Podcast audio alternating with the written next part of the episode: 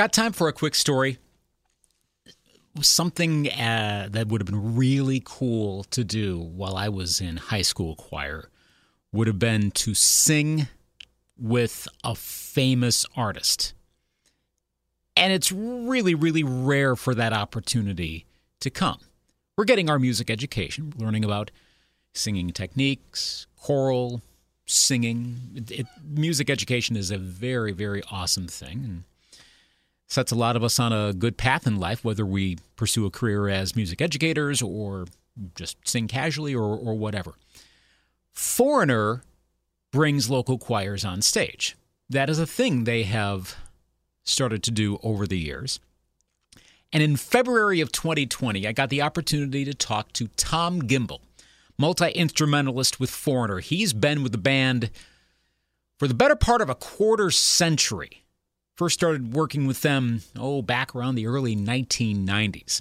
And this was in anticipation of a show that was going to be at Treasure Island Resort and Casino uh, in eastern Minnesota, not all that far from where I'm based in Eau Claire, Wisconsin. That show got postponed because it happened. It was supposed to happen in mid-March, right about the time that live concerts were being canceled and postponed due to the coronavirus pandemic. Nevertheless, the interview, of course, went, went a, is something worth listening to. It was done, again, in February of twenty twenty, before we, we knew this was all this pandemic stuff was going to happen. And it's a it's a really fun interview with Tom Gimbel, a Foreigner, part three of our Foreigner series on the Got Time for a Quick Story podcast. You'll hear about why they bring choirs on stage. Local singers, local young singers in school to come on stage and sing with the with the group. You'll hear about that as part of this really insightful interview. We talk about a lot of stuff with Tom Gimbel of Foreigner. And I started the chat asking him about how often the band has come around this area, into Wisconsin and eastern Minnesota over the years. Countless times, Luke, countless times. I think we go every year, but uh, I remember Eau Claire in, in particular having great shows there, and it's just that part of the country in general. People know how to rock. Yeah, it, it's a very rock-friendly really area around here. I've ever so often yeah. I'll hear rumors like, hey, Foreigner might be coming to one of the places around here. Like, oh, really? And, and you know there's going to be an audience for it. Yeah, people understand we're like old school values with loud guitars and traditional rock's essentials. You know, for the mass, and reading some of your interviews, and, and you talked about Foreigner's fan base and how it's it seems to be not just multi-generational, but we're, we're getting into beyond two at this point. We're getting into three generations. I suppose we could be getting into four at this point. Uh, yeah. do, do you notice a difference among the generations in terms of favorite Foreigner songs? I see kind of a consistent response for the songs. I think there's always something in each one of these songs that appeals to somebody on some level. They're, they're just, it's like they're sparking on twelve cylinders. So a couple of those cylinders are going to resonate with someone, and that could be someone from any generation. So I, I see this broad-based appeal, and uh, it's, it really stays true over the response to the songs. Well, as time has gone on, and, and all of your time in the band now, so going back to the early nineteen nineties when you first started playing with them, have you seen any evolution in terms of favorite songs that have gotten a greater response as time has gone on? Can can are there any observances of songs that have gone up or down or whatever in popularity as the decades have progressed? I'm not sure I've, I've really seen that, but if we went song by song, there are a, a couple of really unique songs that we'll play around the world sometimes that we might not play in the States. Mm. One of my favorites is That Was Yesterday. Mm. And uh, p- people, I love talking about this stuff like in the abstract, but it's also very concrete because whatever we talk about, you can go on YouTube and see it. Right. You know, it's not just words or memories. They're right there. And uh, we would play this song around the world in Germany or in Chile, and the people would sing along, and the volume of the of the vocal coming from the audience was uh, almost as loud as the band. So there there is some, some unusual moments that happen for each one of these songs. And it's fascinating that you mentioned that song in particular. That song has always felt a little, I, I, how do I put it? And and I, I, just for the record, I was born in seventy-eight, so I, I was, I I mean, I kind of grew up with the band being on the radio, and especially as I got older, I'd start to notice it. But That Was Yesterday is a little more visceral, maybe because I don't hear it as much as a lot of the other songs, so it's not... I, it's still kind of fresher here in the States. I mean, it was a hit single, obviously, but it, uh, yeah. but it, it's it's fascinating that that song got bigger, more overseas than even here in the United States. It is kind of interesting. I, there's something very romantic about it, and uh, it's got a very emotional content. So maybe maybe that's why certain people kind of gravitate towards it. It was always one of my favorites, and it was on the jukebox. I remember when it came out, it was on the jukebox.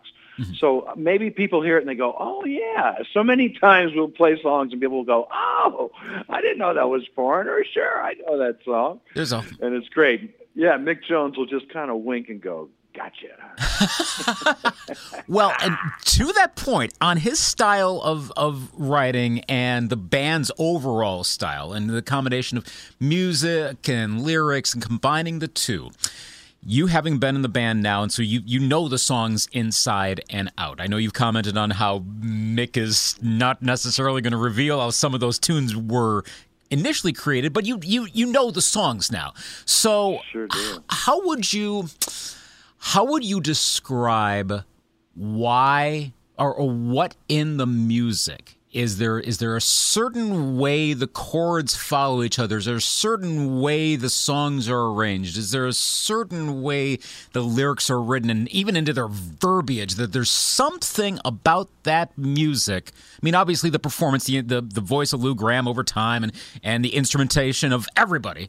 But is there something about the songs themselves that have that you that you can go, okay, this is why these songs are all so successful? Like a signature trademark. Yeah. I see what you mean. I haven't noticed that because each one of them is so fresh. They they don't really repeat themselves. And uh, I think that's why some people are songwriters and some people are songwriting geniuses.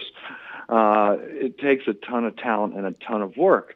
I'm not sure everybody knows that Mick Jones has been writing songs since the sixties. He over in France with Johnny Holliday.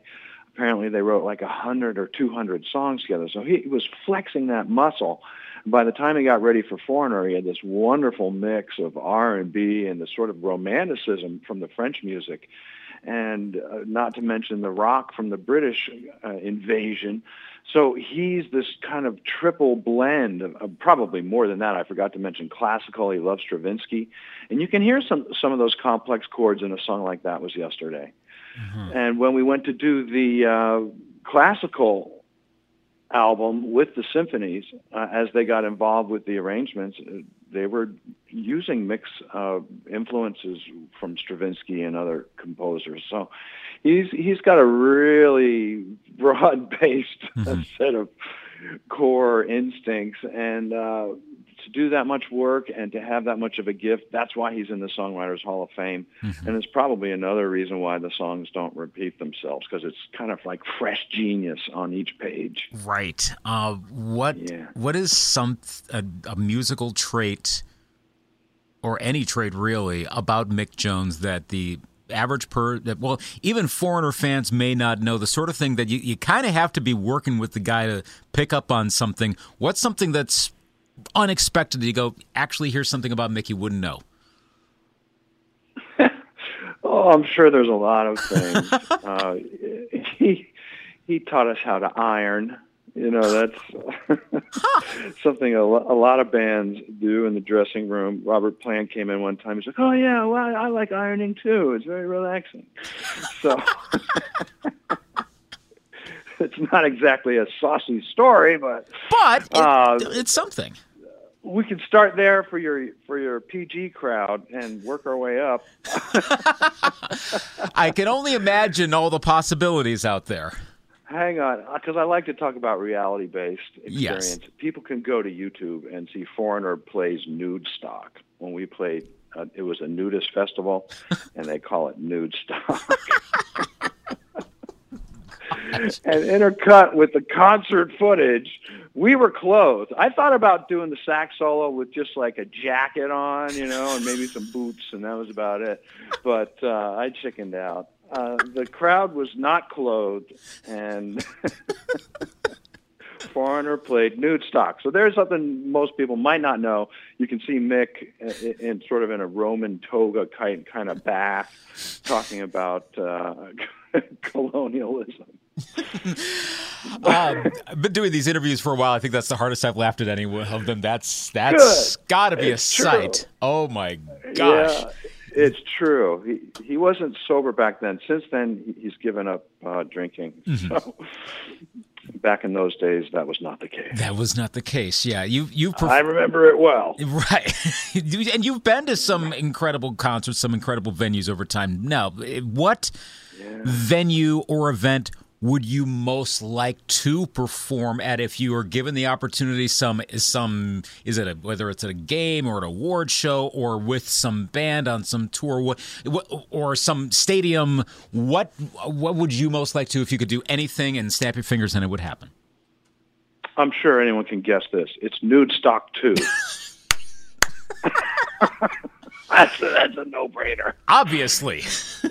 This girl got on the stage during Hot Blooded, and she leaned back on her legs, stark naked, and Mick was taking his guitar solo, and he was standing over her like, ah. Oh, boy. Oh, my gosh. Like us at a barbecue nowadays. You know, well, right, exactly, yeah. Yeah, pretty much. Just the same, really. But uh, aside from that, I feel very, very satisfied. I, some of the stadium shows were fun. We love small shows, big shows. We've done baseball stadiums. We sang the national anthem at a San Diego uh, Chargers game. That was such a kick. I can't even tell you. Uh, so I do feel pretty satisfied, but... You know, if you had a dream scenario, what did Billy Joel do? thirty nights at Shea Stadium or something crazy like that? Yeah, something yeah, that like that. That doesn't sound so bad. Right. That, that doesn't sound so bad. No, I think that would be a pretty good pretty good one to end up doing. Um, we did a we did a month with Kid Rock in Detroit. I feel pretty happy about that. Oh, boy. I had, I unpacked my suitcase. I was playing golf every day. Those are good times. We just did a residency in Las Vegas and one in Nashville. The world's getting better for folks like us that have been dragging our suitcases for so many decades. What is your favorite song to play on each one of the instruments that you play in the band?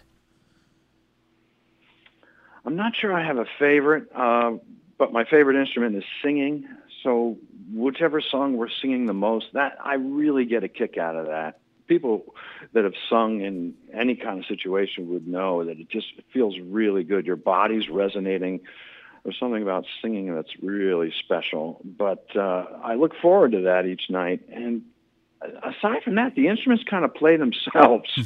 I always feel like the music is just find, trying to find its way out.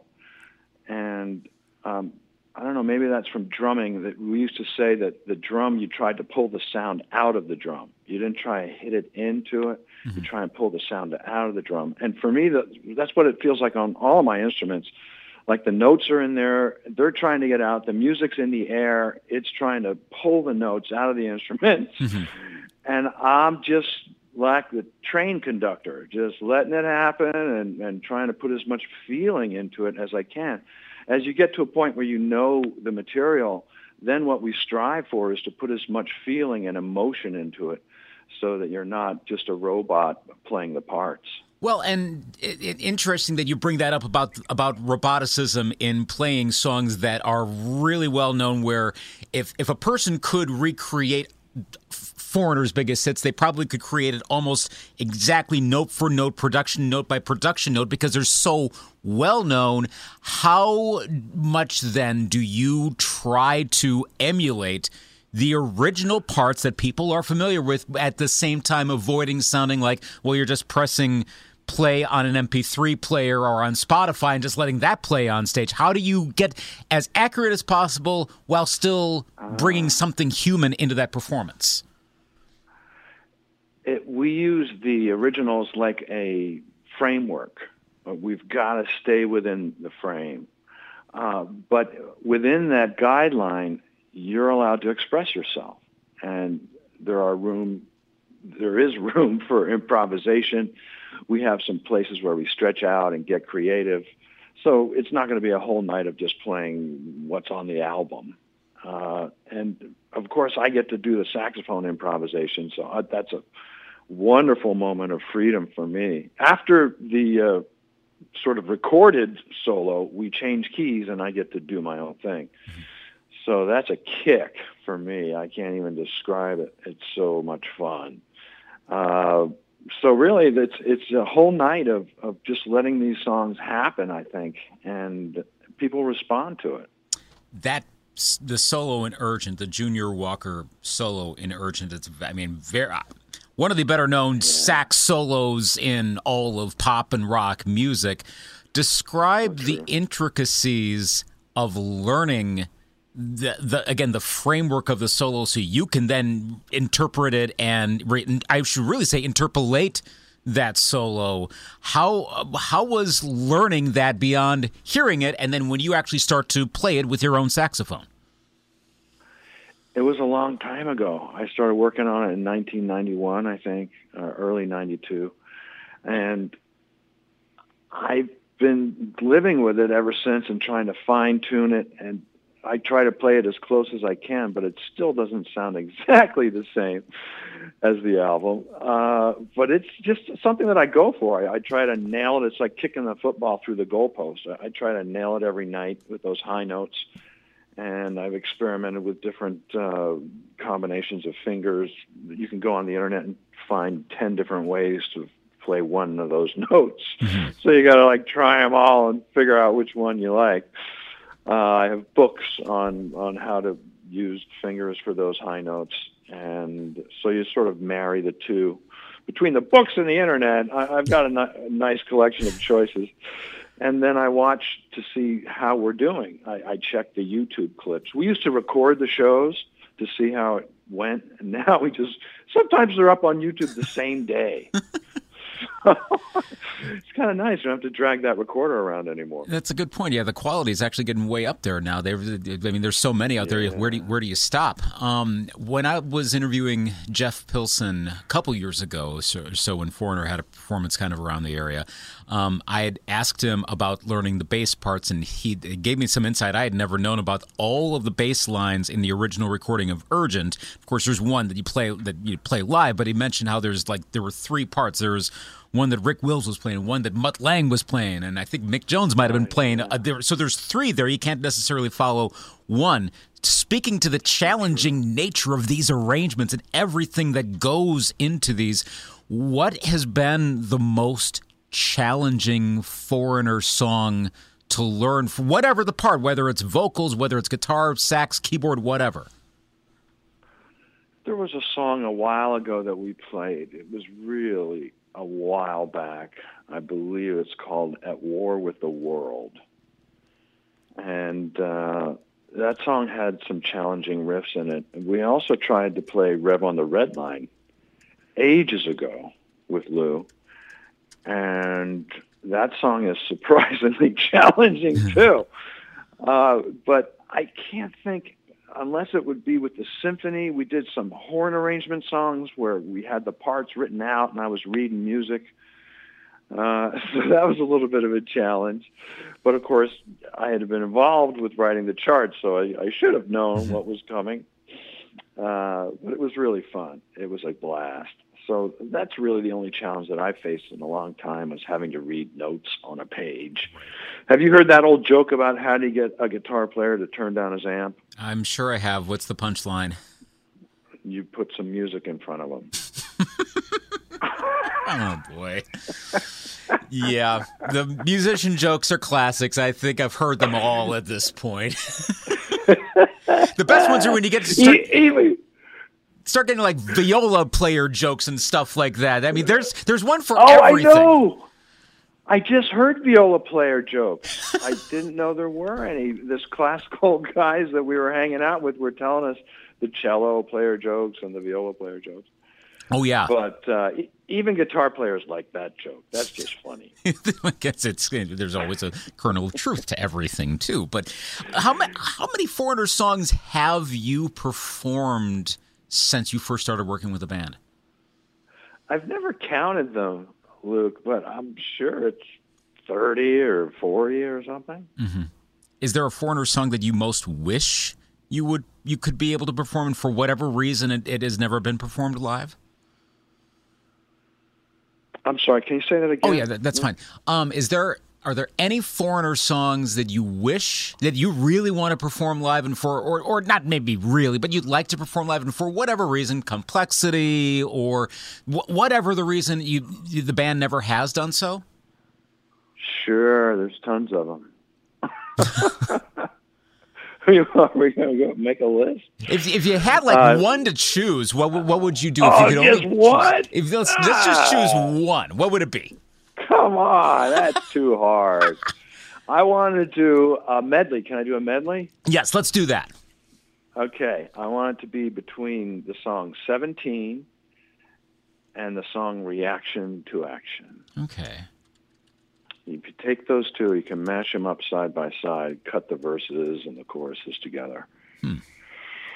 Well, Let maybe... me know what you come up with, but I always wanted to hear those two in a mashup. Um, they are really badass grooves. And the same with um, Woman in Black. The verse in the Woman in Black song is so cool. Hmm. Just tons of great riffs out there to be found in this Foreigner catalog. Well, and of course, part of the issue, I would imagine, is that you are performing hits on tour, and there are so many hits, and that's what the what folks want to hear. Well, actually, I should ask you this. What's the first Foreigner song you remember hearing? Was it was it Feels Like the First Time, the first single? Yes, pretty sure, yeah. Hot-Blooded was on the radio a lot, too, but I think that was their second mm-hmm. album. Mm-hmm. What was... Cold as Ice. Everyone heard Cold as Ice. It's like... Everybody knows that song, so that probably had a huge effect on folks that heard it on the radio. Mm-hmm. What's what would be your absolute favorite Foreigner song if you could if you could only perform one Foreigner song the rest of your life? What would it be? Oh, probably That Was Yesterday. Okay. Inter- in- Interesting choice with that one. Um, and I I should say, and, I, and at some point, if Foreigner gets back around here on the Eau Claire area, I've got to go to one of the shows. But on the on the more, so you play keyboards more on the the, the softer ones. We're talking like Waiting for a Girl Like You and getting into and those those yeah, sorts of yeah. songs. Um, sure. That. From that album back to four, that I, I, that seems to just be a wealth of musicianship on that one. But that's the one, obviously, that had Thomas Dolby per- performing on that. Yeah, um, that's right. And working with that. Uh, how does that that influence? And I'm not just necessarily say a keyboard part, but that influence translate to performing it in a live setting and trying to take that perspective and bring that out into a live show, because you've been doing that song now for you know a quarter century. How does that work? Mm. We put a lot of time and effort into helping uh, Michael get his keyboard sounds together, but most of the, the floaty Tom Dolby stuff he had already dialed in. He's a phenomenal programmer. Michael Bluestein has been with us now over ten years. Mm-hmm. So this supposedly new band is uh, older than a lot of bands ever get to be. So he's he's phenomenal. He did most of it, and Jeff and I would actually sing. You know these these machines nowadays. You sing into them, and then they play it back. So we sang uh, some of the backgrounds to recreate that ten C C thing on "Waiting for a Girl Like You." Ah. Mm. And uh, so that gives it a, a real airy sound. But um, if you have people that really focus their attention to detail, you can tell when it's right. And when we listen to what Michael's doing, it's it's perfect. So fortunately, we have a guy like that that really digs in and gets the details. Speaking of choirs and the choir sound, I know that you have brought local high school choirs, I believe, on stage for, I think it is for I Want to Know What Love Is. Um, yeah. Correct me if I'm wrong. Are you still doing that or for this upcoming tour? Yeah. Okay. Yeah, absolutely. Where did, and I know it's, it, it, it, we'll get into the music education part in just a bit, but where was the, what was the genesis of the idea to work with local high school choirs to bring them on stage? The uh, song itself has a gospel choir singing on it, Luke. And mm-hmm. originally it was, I think, the New, New Jersey State Choir. So over the years, going back as long as I've been working with the band, occasionally they would ask local choirs to come up and sing, whether it was from a church or a youth group or what have you. And about ten years ago, everyone was saying, look at these schools, they're taking away their music programs, is terrible. And uh, Mick Jones came up with the idea, well, maybe we can have some of their choirs come and sing with us and we'll make a donation to their program. And that's really how it got started and the simplicity of it. But we're also trying to raise awareness and tell people that uh, music is so important. You don't want to have it taken away from your school kids. And if there's anything we can do, that's what we're trying to do. Mm-hmm.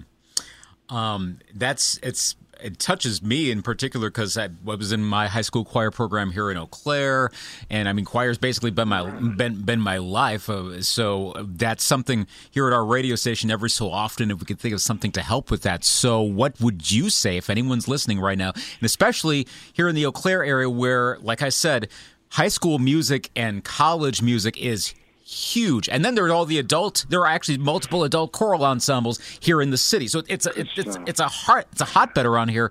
So, what would you say, having essentially been part of this, and with your music education yourself and your career, what would you say is the best way to encourage students to want to take part in music education, but also, what do you think is the best way to make sure that there is an education in the schools for them to take?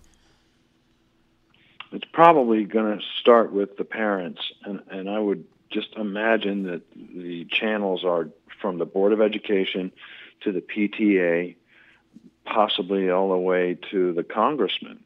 Uh, but there are ways to find out what's going on with the funding and to get involved with it. I just think that if there's a voice there, then that's the key.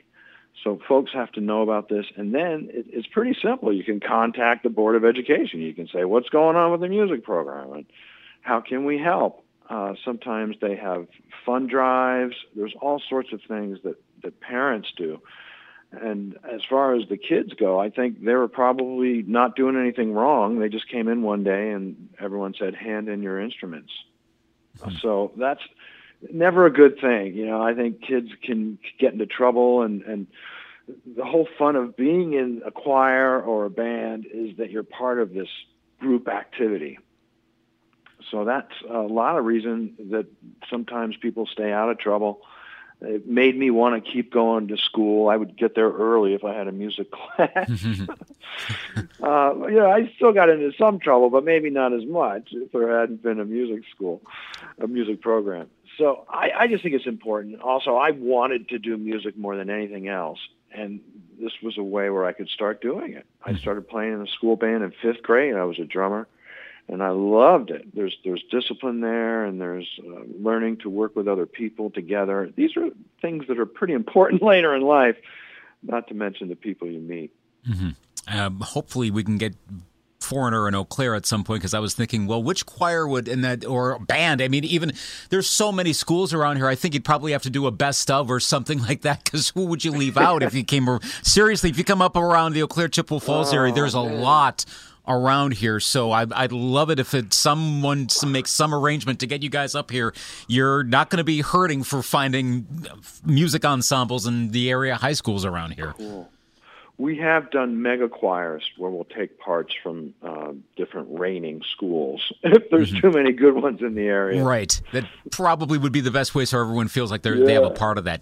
You guys are, speaking of combining ensembles, you're combining with Europe and Kansas to go on tour later this summer. The Jukebox Heroes Tour will be coming up, going around other parts of the country or the parts of the planet later on. How did you guys decide to, to hook up with those two bands?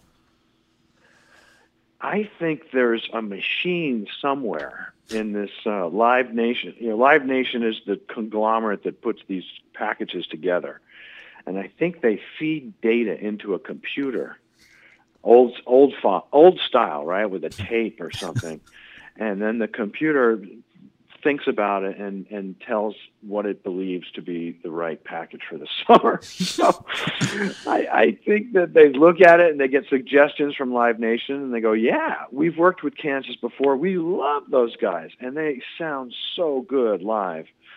People gotta, gotta come to see that one. And same with Europe. We played with them overseas.